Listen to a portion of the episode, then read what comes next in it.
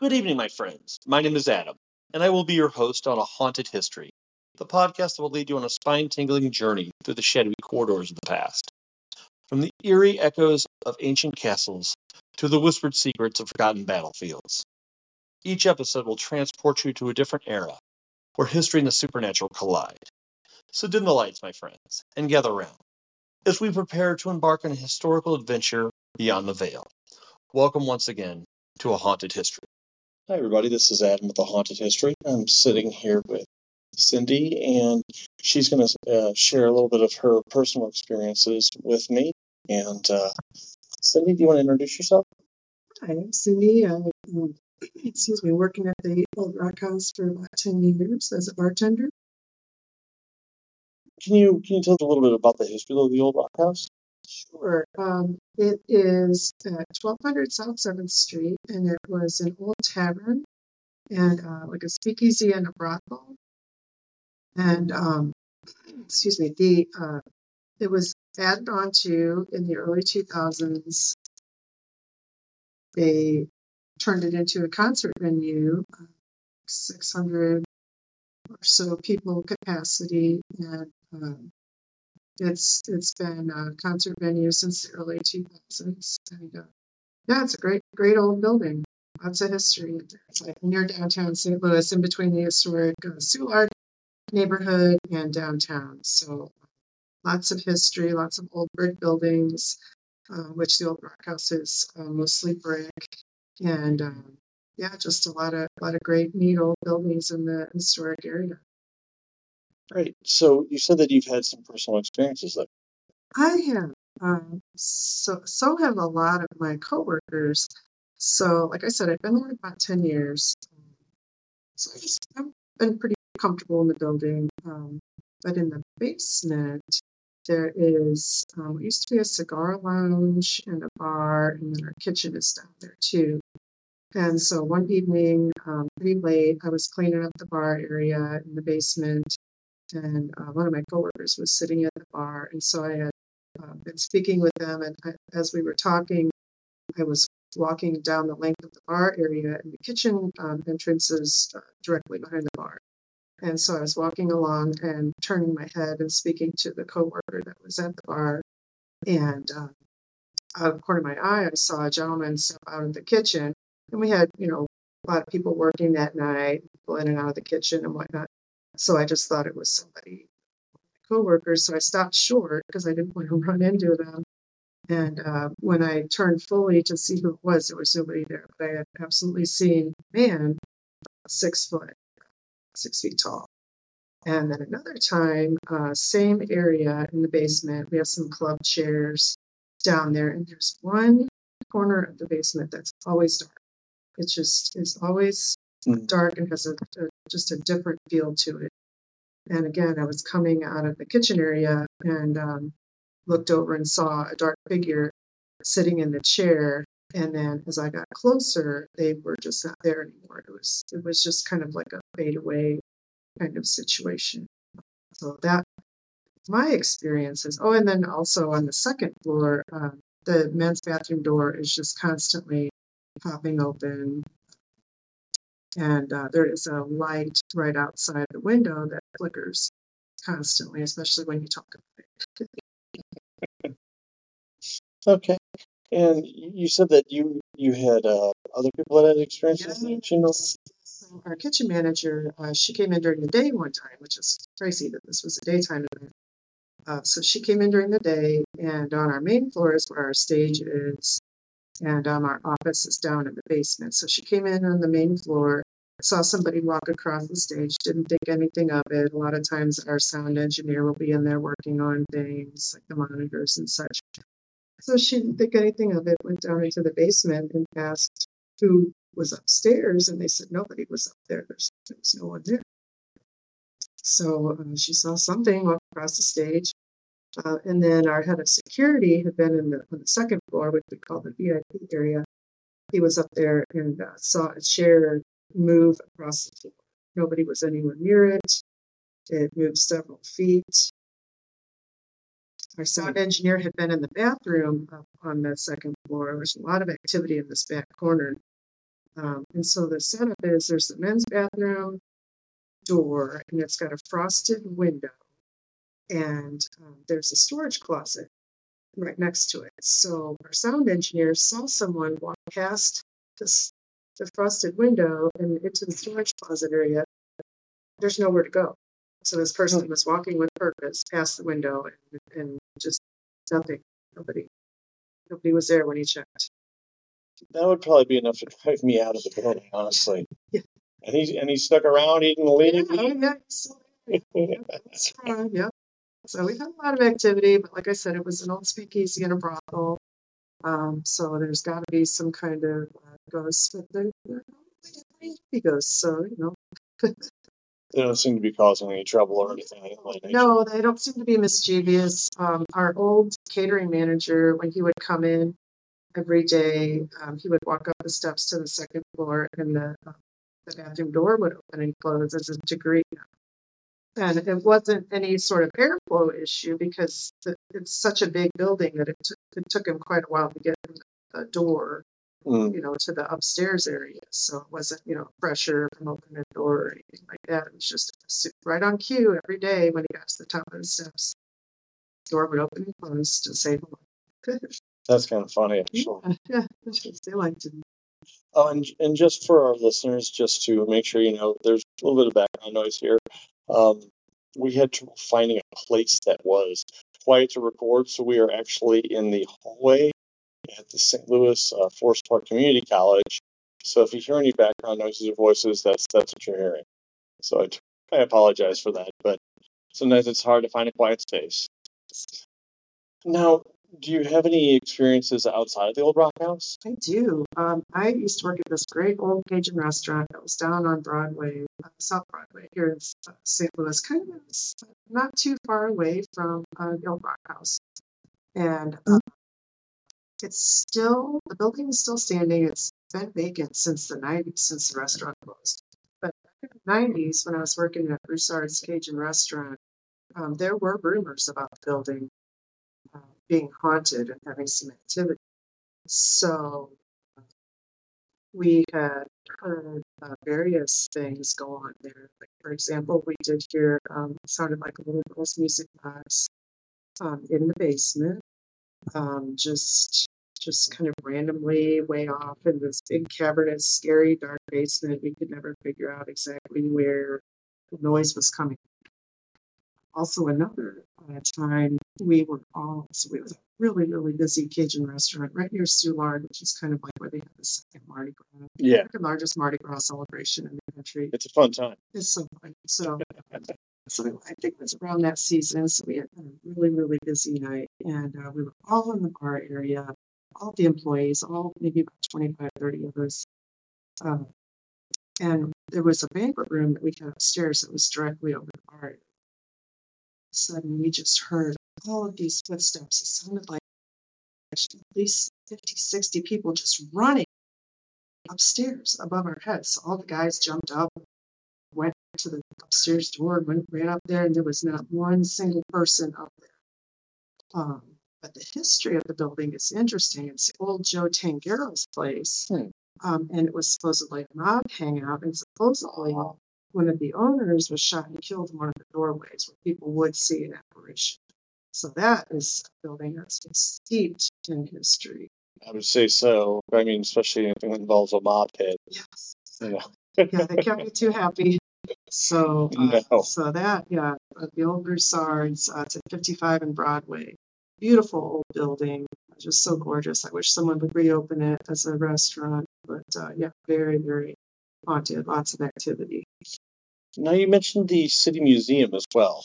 I did work there. Um, I worked there at the beginning of COVID, and um, I did not personally have any experiences other than uh, just kind of felt weird in the back areas sometimes. But I heard so many stories from the employees over and over again. Uh, people talking about, for example, there was an engineer there one night, and uh, the steps that are in the lobby, the old steps from the city hospital during the time of cholera, and so he he, this man was in the lobby area. It was at night. Nobody else was around. And he turned and saw um, a woman sort of floating down the steps in a long white garment. I know it sounds really cliche. That's, that's what he saw, and he he quit on the spot. He left. He never came. Um, and then um, they they used to have a, a, train there. I think it's still um, a small train up in the Beatnik Bob area, maybe on the second floor.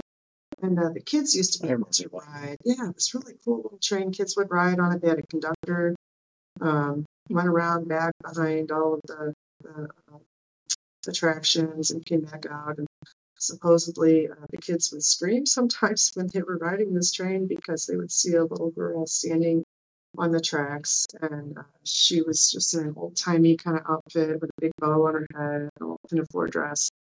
Um, and the train would go right through her. She was an apparition. Oh, but that was an old shoe factory. It's still a brown shoe factory, and they did employ women and children back in the day. Um, St. Louis is one of the biggest um, garment districts at one time in, Yeah. in the world. So um, a lot of activity down there. I'm sure there were a lot of accidents and mishaps. And, yeah, there's some. There's a few other stories floating around at the City Museum. I can't think of them off the top of my head right now. Those are the two that are most memorable. But uh, yeah, a lot of, a lot of us in the City Museum as well. Now, can you give a lot of the listeners that might not be from St. Louis, can you give them like a frame of reference of what the City Museum is? Because, I mean, I know what it is, but yeah. Mhm. Oh, it's it's one of the greatest places I've ever been to in my life. It is uh, ten stories, and um, it has a ten-story slide. So uh, let me backtrack. The owner, um, who has since passed away, Bob Cassilly, he just used to be this renegade that would go around to different um, sites where they were tearing down buildings and save old historic pieces, and um, just had this big conglomeration of stuff that he wanted to make things with. He was an artist and a visionary sculptor. So he bought this old building downtown that was just a defunct uh, shoe factory and turned it into sort of a playground for himself and his uh, artist friends. And they just started building these, these giant, just welded, glorious sculptures, structures, and started filling up this building. And then word got out and he opened up to the public. I think originally it was an adult playground. Yeah, I think it was. Things. I think it was too. Yeah, like play at your own risk. Exactly. Yeah, here's your moment. Uh, so then it evolved into uh, what it is now as a city museum. It's just uh, several floors, um, just lots of art um, that's created from different scraps um, that were rescued um, lovingly from all kinds of different uh, places all around St. Louis. And there's welders that work there full time um, that are are just constantly recreating new things, like um, just Christmas displays, you know, Mhm. giant metal spiders, just anything you can think of. Um, lots of places to climb around. It's one of the museum is kind of a misleading word. Um, there's several bars in it. Um, there is an Yes, open rooftop Yeah, there is.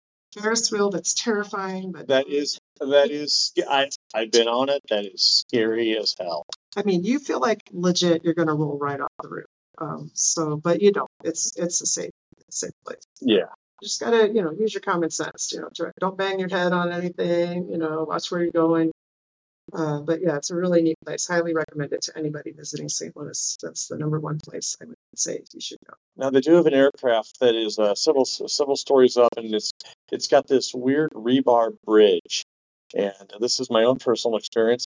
I got stuck in that thing, hanging upside down, because my heel and my boot got stuck there, and a bunch of little kids had to come out and they're like, "We're gonna help you, Mister," and had to come save me. So yeah, that actually happened. And uh, I I also worked, um, not exactly for the city museum, but I, I worked for uh, um, Windows on Washington, which is a uh, it's a wedding venue, and they've got windows on, and then and then the spot at the city museum is considered windows off. And I never experienced anything there, but my offices and the two ballrooms that we managed at the time were on the top floor of the city museum with a little terrace on the outside. And I will tell you, when I had to close down at night after a late showing, it was it was creepy. I mean, it just it sent it sent chills down you, and especially when you think of all the negative energy that, that, that surrounds the textile industry. I mean, because that was that was Textile Row down there, and if you think of all the child and labor laws that were violated for like a hundred years before they were, I mean, Oh, That's- absolutely. I mean, and that, that all went away with the the the, the shirt factory in, in New York, the Triangular Shirt Factory, uh, when it burnt down, and they started cracking down on a lot of things. But I can't even think of the working conditions Oh that these shoe factories would have had when they were in operation. Sure. That'd be absolutely terrible for those people. Can't imagine. So yeah, there's got to be some angsty spirits out there. I would definitely say so. Have you had any experiences outside of places that you've worked? Hmm. I have not. Uh, my my daughter has. I just I think as kind of a rule of thumb, it seems like younger people are more open to Susceptible to it. yeah those sort of experiences. But I I haven't. I I don't. I wouldn't mind, but um, yeah, I I uh, I haven't. I used to work at a New Age bookstore in Florissant in the '90s, and uh, we had psychics there. So you know, I would have psychics tell me different things like this or that person is with you, but I didn't. I never did. Um, unfortunately, not yet. Knock on wood. Not yet. No, I will tell you the the, the city hospital that's down um, here in St. Louis off uh, 14th and uh, Lafayette. You know, that that building, uh, my grandmother actually died in that building. My my well, sorry, my my great grandmother died in that building. When they converted that to lofts, I was just like, why would anybody want to live in that building? Nope. So, I mean, and St. Louis has got a lot of um, amazing supernatural history from the Alexian Brothers Hospital that the Exorcist um, took place, which um, a lot of our listeners are going to know about the Exorcist. The Yeah, the, the mention that. yeah, and it's it's no longer there. No, it's not. But coincidentally, it's not far from where the old Broussard's Cajun restaurant is. That I just few, maybe half a mile away. Yeah, and I and I heard that uh, the floor that that, that the um, actual exorcism took place on, where the the, the, child was housed at the time, um, they closed it down because the carts would move on their own, the walls would bleed. It was there was a negative energy up there after that to the point where they actually had to close the entire floor and make it so you couldn't actually access it even from the elevator. I I do remember. So my grandma was in that hospital um, towards the end of her life in the '90s, and I went to visit her, and it was the most uh, just disheartening experience. Like the whole place was just very dingy and dark, and the energy was very low and heavy and oppressive. Felt free to run down. Yeah, and there was one floor the elevator would not stop on, and I'm guessing that's the floor. That's the floor. Yeah. That's the floor. I think they actually set it up so it wouldn't stop there. I don't know how they would do that, but Mhm. um, that was definitely something that they uh, they did. And I think they uh, they renumbered the floors just to accommodate that one as well. Um, of course, I, I'm going to do more of an episode on The Exorcist, but I just wanted to kind of gloss over that because of the Alexian Hospital. It has a Um, tie too, doesn't it? St. Louis University. Yes, it does. Yes, it does. Um, I think my father, or it was my grandfather, my grandfather, mm, I think he might have known the priest involved. Uh, unfortunately, he's no longer with us, but it's something I'm definitely going to ask my father about. For sure. Um, but yeah. So, um, is there anything else you want to share? No, just just uh, let us St. Louis and enjoy our our ghosts. Spirit of St. Louis, right? Seriously, there there are a lot of spirits here. There are a lot of um, great ghost tours available, and a lot of haunted places. I will be doing a uh, episode on the Lemp Mansion, which was Times Magazine's most haunted place um, in America. That was in the 80s, of course, but it is now a functioning bed and breakfast and a a very good restaurant. So uh, I'm friends with the owners, and I've been family friends with them for years. So I, I'm going to do a follow up uh, on them as well, as well as other haunted places in uh, in St. Louis. And did you know that uh, that St. Louis was off Cherokee Park, where like the like the baseball fields are? You know what you know what I'm talking about? Okay. that was the site of one of the. Uh, it was the battle. Don't think it's called the Battle of Carondelet. I'm going to have to look that up exactly, but um, it was the furthest west of all the battles of the Revolutionary War Really that took place, interesting. where the British were repelled. So Okay, that that's very interesting. Yeah, I know there's a lot of historic places like the Trail of Tears, Sioux Passage Park. When I worked at that New Age bookstore in Florissant, that's right by the park, and people who lived in neighborhoods around that area would tell me tons of stories of seeing Native Americans walk through their house, through their yard, just apparitions all over the place. that's that's wild. Yeah, yeah, it's crazy. That's really wild. yeah, it does kind of make the hair on the back of your your neck kind of rise a little bit, but I think that's why we do this. Well, Cindy, I, I appreciate you being on the show, and I, I hope everybody enjoyed this episode. Thank you once again for listening to our show. As always, your feedback is very important to us. So if you'd like to follow us on Instagram and Facebook and comment on there if you have any questions, it just makes our show better.